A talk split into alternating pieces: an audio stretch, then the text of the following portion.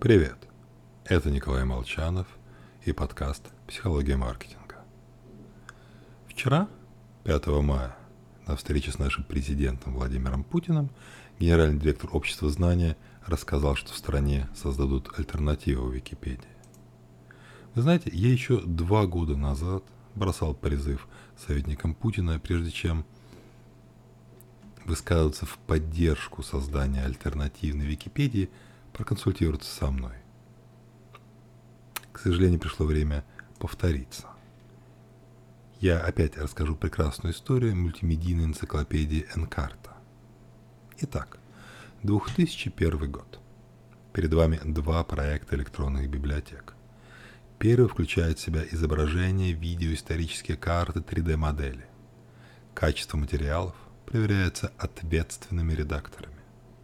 И в их числе профессора, ведущие специалисты в своих областях знания. Сам проект запущен Microsoft, крупнейшей корпорацией в мире. Обладает поистине неограниченными финансовыми ресурсами, в компанию проинвестировано около 600 миллионов долларов.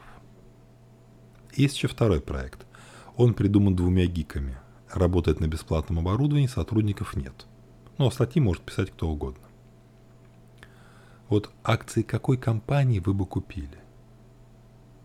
Мы с вами воспитаны на сказках. Хотим верить в победу Давида над Голиафом. А в жизни, как правило, все не так.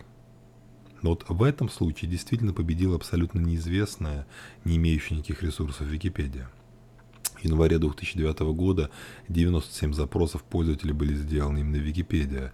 Энкарта шла на втором месте по популярности с 1,27 запросов. И проект Microsoft, выпустив 62 тысячи статей в 2009 году, официально прекратил свое существование. В этом же году только английский раздел Википедии содержал свыше 2 миллионов 172 тысяч 800 статей. Вклад в провал внесли и маркетинговые ошибки Microsoft, но в основном успех Википедии обязан психологии. Способности людей вести себя иррационально, бесплатно тратить свое время, заносить и обновлять информацию, оставаясь неизвестными широкой публике.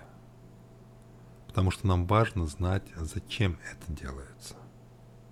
Если ответ на этот вопрос совпадает с нашими личными потребностями или ценностями, мы будем помогать. Или купим продукт. В данном случае чувство общности формировало причастность к глобальному проекту, потребность в шеринг и субъективный статус эксперта.